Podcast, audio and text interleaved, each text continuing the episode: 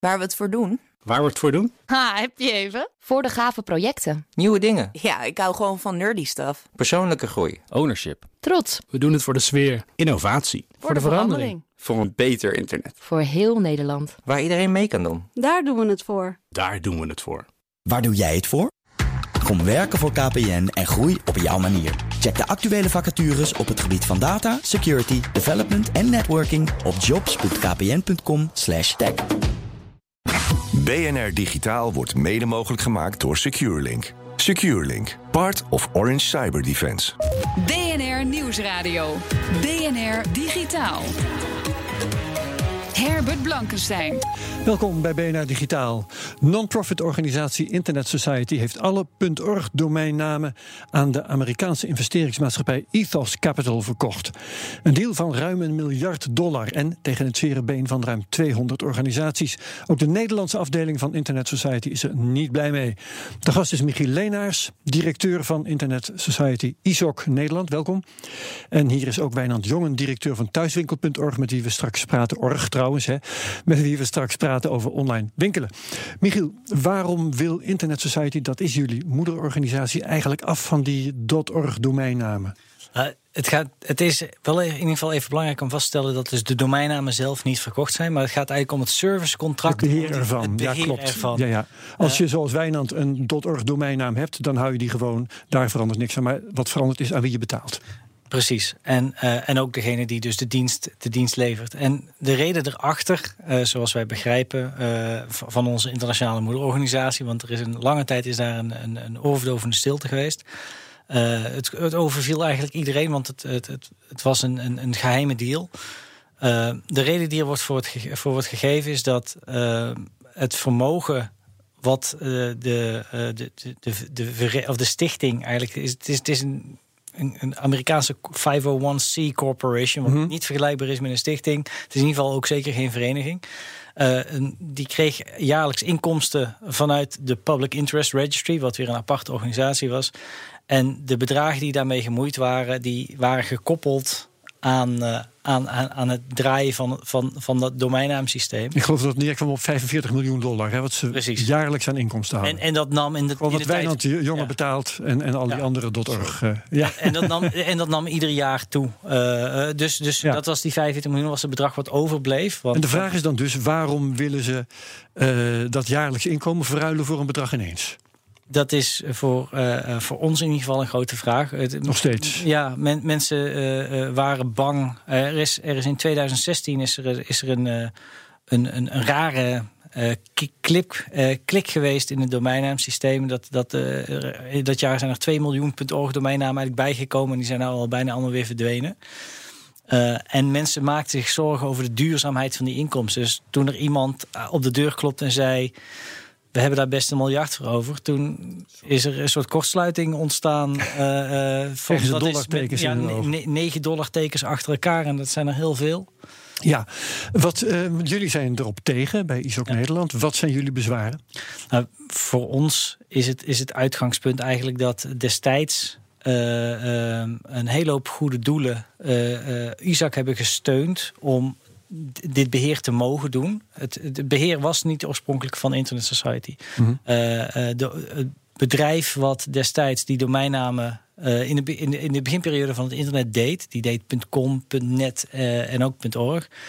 En die wilde op een gegeven moment wilde de, de, de, de Amerikaanse overheid, die er eigenlijk voor verantwoordelijk was, en, en ICANN, die, die daar destijds, die toen net opgericht was, die wilde eigenlijk zorgen dat er meer keuze kwam. Want er was ja, maar ICANN is de overkoepelende organisatie... Die ook over alle andere top-level domeinnamen gaat... zoals .com en, en .net en wat heb je allemaal. Precies, en dat was destijds eigenlijk nog een heel klein clubje. Uh, uh, uh, want het echte werk gebeurde bij die, bij die top-level domeinen. Inmiddels is dat een hele grote en, en behoorlijk rijke... En, en, en, en een belangrijke organisatie geworden. Destijds was het eigenlijk heel klein.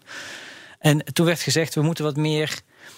Uh, dynamiek in die markt krijgen. Dus ja, uh, hmm. en hoe het precies destijds gegaan is, uh, waarom de keuze dan op .org is gevallen, waarschijnlijk omdat er werd gedacht van, nou ja, het lijkt erop als dat vooral veel door niet not-for-profits wordt gebruikt, dus daar kunnen we niet zo heel veel uithalen. dus hebben ze dat afgestaan en dat werd, ja. werd eigenlijk in een soort publieke aanbesteding, of tenminste, er was een open call, een request for proposals, waarin een aantal organisaties meededen. En die organisaties uh, uh, die kregen daar steun van verschillende partijen. En ISO kreeg de meeste steun en heeft uiteindelijk dat ook toegewezen gekregen. Nou begrijp ik dat. Um, de, ja, die, de Ethos Capital is natuurlijk een, een club die is gericht op winstmaximalisatie. Een van de angsten is dat dit gaat leiden tot prijsverhogingen. Absoluut. En dat is uh, een belangrijk bezwaar wat er eigenlijk is, is dat die, uh, dat bedrijf dat bestaat pas net, is hier speciaal voor opgericht. oh. het, het, de domeinnaam, domeinnaam is geregistreerd door een oude directeur van ICANN. Um, niet lang nadat ICANN die price cap eraf heeft gehaald. En dat, dat, dat met name. Ja, dat, nou, nou zeg je iets in detail, dat, dat is niet uitgelegd. Um, er was een prijsplafond voor .org domeinnamen. En dat, dat hebben ze eerst verwijderd. En daarna is die verkoop tot stand gekomen. Dat, dat, dat in, wekt de indruk van een spelletje dat daar gespeeld is. Ja, dat, dat zou je toch. Uh, dat, dat, dat, dat, ja, die, die, die, die zweem van, van corruptie hangt eromheen. Zeker omdat die persoon daarna dus weg is. Uh, of die, die persoon wegging bij, uh, bij ICANN. Ja. En, en ineens opdook als adviseur wat een. Uh, nou ja, fijn. ja. Het is de vraag hoe, hoe dat dan precies zit. Maar het verdient zeker geen schoonheidsprijs. En vooral ook dat de gemeenschap hier niet in is gekend. Want dit ja. zijn een beetje de kroonjuwelen van een vereniging als ISOC. Die 10.000 10, leden over de hele wereld heeft. Ik ga eventjes vragen aan Wijnand Jongen. Want ja. ik, ik, zie aan zijn blik dat hij belangstellend luistert en zo. Um, die Denk jij zorgen. jij maakt je zorgen. Ja. Ook voor thuiswinkel.org, dat jullie Uiteraard. failliet worden uh, nou ja, gemaakt zo, zo, door prijsverhoging? Zo snel zal het misschien niet gaan. Maar, maar, maar, ik maak me vooral zorgen voor al die kleine uh, verenigingen en stichtingen... die allemaal met de goede bedoelingen van destijds... want ik herinner me die tijd van, van het ontstaan van ISOC heel erg goed. Toen hebben we dat allemaal gesteund. En, en, en nu uh, ja, denk ik toch dat vooral die, die kleine stichtingen... goede doelen, gaan ze maar door. Ja, staan die nu prijsverhogingen te wachten? Ja, er heeft iemand uh, 1,15 miljard op tafel gelegd, 1,15 miljard dollar. Uh, en, en dat geld moet hij terughalen. Dus, dus dat, dat, gelukkig wordt de pijn verdeeld over 10 miljoen domeinnamen. Dus je hebt het uiteindelijk, zeg maar, het, het hele systeem is verkocht voor, ja, voor 115 dollar per domeinnaam. En wat gaan jullie eraan doen? Wat, wat, wat is de, het standpunt van ISOC Nederland? stappen jullie eruit? gaan jullie zelf iets doen? Wat, wat, wat, wat zegt die internationale gemeenschap daarvan? Mensen hebben, nou ja, ik ben zelf bijvoorbeeld uh, bij internet, internetsite gekomen in 1999. Mensen hebben een heel lange vested interest om een, een, een not-for-profit op te bouwen. In Nederland werken we alleen maar met vrijwilligers, met vrijwilligers. We hebben geen, geen betaalde krachten. En um, het, het, is allemaal nog niet definitief. Oké, okay. het is niet even, dat is belangrijk. Wat, wat kan er dan gedaan worden?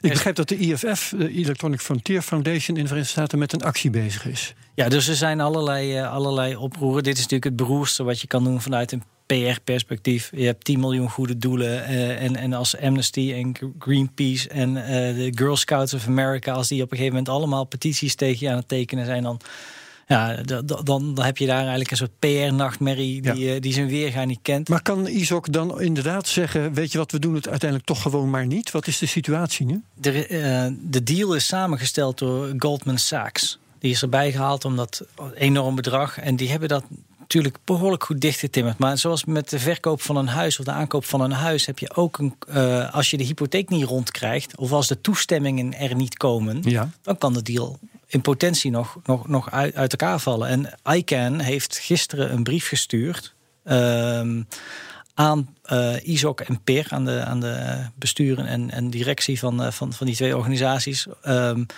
met, de met een aantal vragen en ook een, toch onder wat, wat, wat kritiek over dat ze hiervoor over openheid hadden. Uh, om openheid hadden gevraagd, dat die openheid er nog steeds niet is. En dat ze wel antwoorden willen.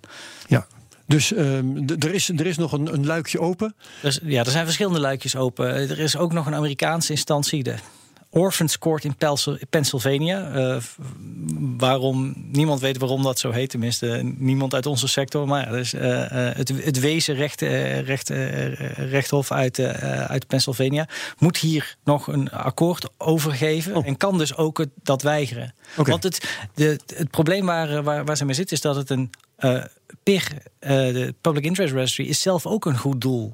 En dus die moet opgeheven worden. En daar moet je toestemming voor vragen. Oké. Ehm, in ieder geval is er een online petitie. En we zullen wel even daarnaar linken. Dat kan er wel. Kijk even naar redacteur Wesley Schouwenaars aan de andere kant van het glas. Uh, we maken een link op de pagina van BNR Digitaal. Uh, zodat uh, mensen die dit horen eventueel kunnen tekenen, als ze dat willen, tegen de verkoop van de .org domeinnamen aan Ethos Capital. Dankjewel Michiel Leenaars. Blijf er gezellig bij. en met jou praten we in, trouwens met kerst in de podcast De Technoloog over open source hardware. Dat is ook interessant. Al nadat Nederlandse consumenten toegang kregen tot het internet, lang geleden, dook de eerste webshop al op. Wat sindsdien gebeurde, hoor je zo direct in Vogelvlucht in BNR Digitaal. BNR Nieuwsradio. BNR Digitaal. Welkom terug bij BNR Digitaal. Het is bijna 25 jaar geleden dat in Nederland de eerste webshop werd geopend. Sindsdien is de manier waarop wij spullen kopen en reizen boeken drastisch veranderd. Wijnand Jonge, directeur van thuiswinkel.org en historicus Wilbert Scheurs maken in een nieuw boek de balans op. Het heet 25 jaar online winkelen. Het is nog warm en Wijnand heeft het in zijn tas. Ja, zeker. Fijn dat je er bent. Um, en Leenaars is er ook nog directeur van Internet Society Nederland. Wijnand, in het boek beschrijf je dat de eerste webshop in 1995... waarschijnlijk die was van postorderbedrijf 06 Computer Guide. Klopt, klopt. Uh, ik zag ook nog op pagina 21 Telacado genoemd worden in 1994. Was dat geen echte webshop? Nee, dat was nog geen echte webshop, hè, want die maakte ook nog niet gebruik van, uh, van, van internet. Uh, dus dat, dat, dat telt nog niet mee. En natuurlijk waren al wel andere partijen, hè, de, de, de bekende, wat als als Te uh, James Telesuper, uh, Wekamp, uh, In de jaren tachtig ja, geloof ik, die Telesuper. Ja. Ja, ja. Dat was er dus, meer via modems en zo. Ja, dat was via, vooral via telefoon. Hè, vooral via de telefoon en zo. dus Dat, dat tellen we even niet mee. De eerste webwinkel uit, wat wij uit de analen hebben kunnen halen... is dus die 06 Computer Guide. En, dat, en daar werd voor het eerst echt, kon je echt iets kopen... en vervolgens ook thuis afgeleverd krijgen en online betalen. En online betalen zelfs ook.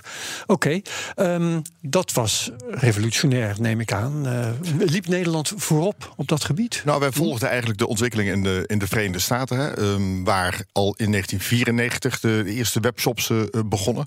Um, en uh, dus we waren er op zich wel relatief snel bij, maar we kwamen natuurlijk wel in een landschap terecht wat, waar enorm veel sceptisch was. Hè, want iedereen ja. dacht bij zichzelf, nou ja, wat moet dat worden? Dat kan toch helemaal niks zijn? Ja, en in 1995 begon Amazon, daarvan dachten we ook, wat kan dat nou wezen? Maar die 06 Computer Guide, die was toch maar mooi ongeveer gelijktijdig met Amazon. Althans ja, hetzelfde jaar. Ongeveer gelijktijdig met, uh, met Amazon. Dus die waren er op zich uh, vroeg bij. Ook al wel snel gevolgd door heel veel andere ondernemers en entrepreneurs. die allemaal wel heel veel mogelijkheden zagen in dat uh, internet. Maar ja, we hadden een klein probleempje. Er waren maar 80, 90.000 computers met, met, een, met een aansluiting. met dat modem, met dat krakende geluid, et cetera. Dus dat, dat hield niet over.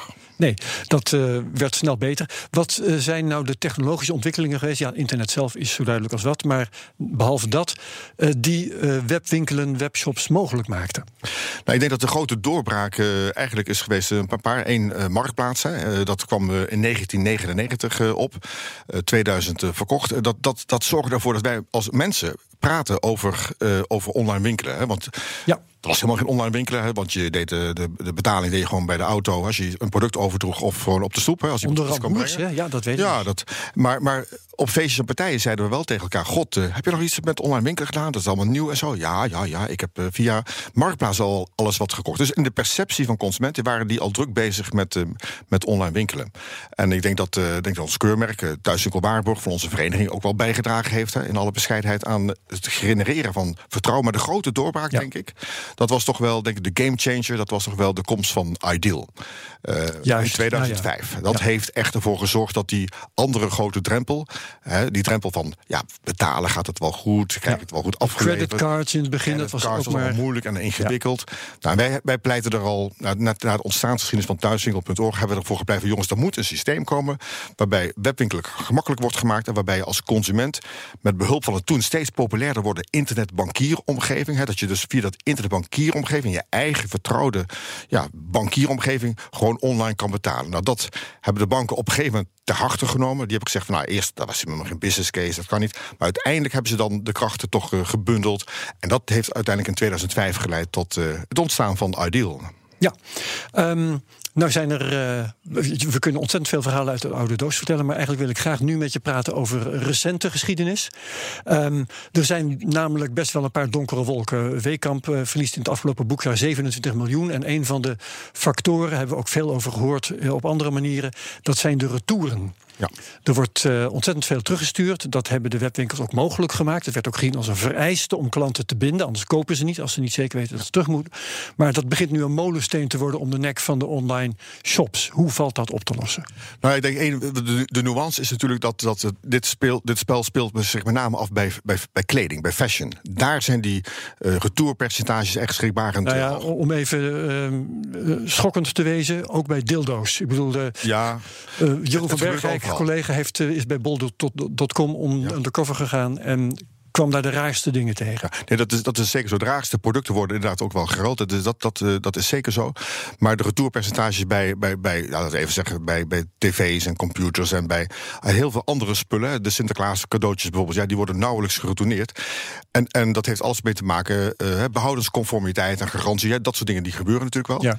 Maar, uh, maar juist bij kleding, daar liggen die retourpercentages wel uh, hoog. Hè. Gewoon reguliere spul zit je ongeveer op uh, 3, 4, 5 procent. Dat is, dat is allemaal niet schrikbarend. Maar wat doe je daaraan? Bij kleding wel. En dat, ja, dat, is, een, dat is een lastig verhaal. Nou, ik denk dat wij als, als sector, die moeten daar gewoon zijn verantwoordelijkheid nemen. Die moeten zelf zeggen, die winkels moeten zelf zeggen... jongens, dit kan eigenlijk niet langer. Overigens is dat ook iets wat Weekamp doet. Hè. Zij denken heel hard na over hoe kunnen ze nou die retourpercentages naar beneden brengen.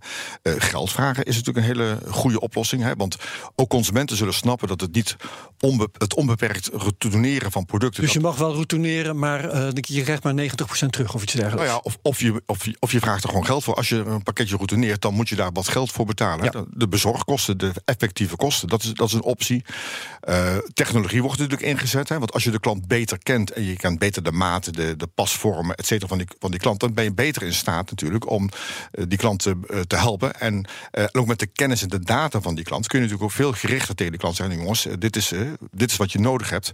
En dan hoef je er geen drie, vier, vijf jurkjes uh, te, te, bestellen, maar dan kun je er, ja. kun je er met één of twee af. Ja, met uh, webwinkels zie je heel snel dat uh, winner takes all. Hè, dat is, op internet is het overal te zien. Werkt hier heel sterk, omdat uh, schaalvoordelen heel sterk zijn. Je kunt als grote jongen kun je data verzamelen en die weer verwerken tot naar allerlei mechanismen die de klant weer bedienen en bevoordelen. Ehm, kunnen Nederlandse webshops op tegen de hele grote, de Amazons en de Alibaba's? Ja, dat is een goede vraag. En, en het antwoord daarop is natuurlijk, uh, kun je twee kanten op uh, kijken. Eén is natuurlijk dat je zegt van nou. Biedt, de platforms bieden natuurlijk ook voor heel veel webwinkels, ook voor kleinere webwinkels, enorm veel kansen. Simpelweg omdat je een veel groter publiek kan bereiken. Je kan profiteren van de innovaties en de dienstverlening van dat soort grote uh, plat, platformen. Um, dus er, heel veel mogelijkheden liggen daar. Maar goed, de angst is natuurlijk, en de, de bedreiging is natuurlijk gewoon dat die grote platformen uh, ook zelf, uh, uh, die ook zelf verkopen. Zijn ook niet gek, ja. Ja, en die ook niet helemaal gek zijn. Die, ja, die profiteren natuurlijk van de data die je als, als webwinkel wel moet afstaan aan die grote platformen.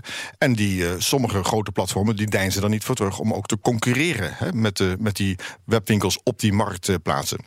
En dat maakt het natuurlijk allemaal lastig. En, en dat, dat zien we Europees natuurlijk plaatsvinden. We zien natuurlijk wat er uit in de Verenigde Staten gebeurt, wat er in China gebeurt. En dat, ja, dat zou ertoe moeten leiden dat wij in Europa onze verantwoordelijkheid nemen en zeggen: jongens, hier moeten we ergens een keer een halt toe roepen. Hè. Level playing field is cruciaal daarin. En we moeten natuurlijk heel goed kijken naar die marktmacht. Hè. Op een moment ja. dat een, een, partij gewoon die markt domineert en vervolgens ook uh, concurreert uh, met, uh, met die eigen partijen op die marktplaats, ja, dan wordt het natuurlijk een schimmig verhaal. En dat moeten we eigenlijk met elkaar niet willen. Wat voor wetgeving ontbreekt er nog? Nou, er ontbreekt gewoon wetgeving. Kijk, wij in Europa hebben natuurlijk allerlei dingen gewoon maar toegestaan en toegelaten. En ik denk gewoon dat er wetgeving moet komen die op het gebied van mededingen het een en ander doet. Op het gebied van marktmacht het een en ander ja. gaat, gaat regelen. En dat, uh, ik denk dat de politie overigens in Europa, maar ook in Den Haag, daar inmiddels al wat wakker zijn geschud. het is een fenomeen natuurlijk wat al jaren dag speelt. En maar nu lijkt daar nu enige vorm van urgentie te ontstaan. En wat mij betreft, en wat ook wat thuiswinkel.org betreft, en onze Europese koepelorganisatie, kan het niet snel genoeg duren, uh, dat we daar ook daadwerkelijk iets aan gaan doen. Oké, bedankt Wijnand Jonge, directeur van thuiswinkel.org. Een van de auteurs van 25 jaar online winkelen. En ook jij bent binnenkort in de Technoloog en wel op 2 januari. En dan gaan we nog veel meer van dit soort uh, aspecten van online winkelen bespreken. Bijvoorbeeld de rol van fysieke winkels, online reviews, prijsvergelijkers en noem maar op. Ook nog bedankt Michiel Leenaars. En dat was het alweer. Terugluisteren van BNR Digitaal kan via bnr.nl, onze app, Apple Podcasts, Spotify en noem maar op. Daar vind je ook de podcasts als De Technoloog en de Cryptocast, die ik hier ook mag maken. En wat BNR digitaal betreft, heel graag tot volgende week. Dag. Ook Bas van Werven vind je in de BNR-app. Ja, je kunt live naar mij en Iwan luisteren tijdens de ochtendspits. Je krijgt een melding van Breaking News. En niet alleen onze podcast Ochtendnieuws, maar alle BNR-podcasts vind je in de app. Download nu de gratis BNR-app en blijf scherp.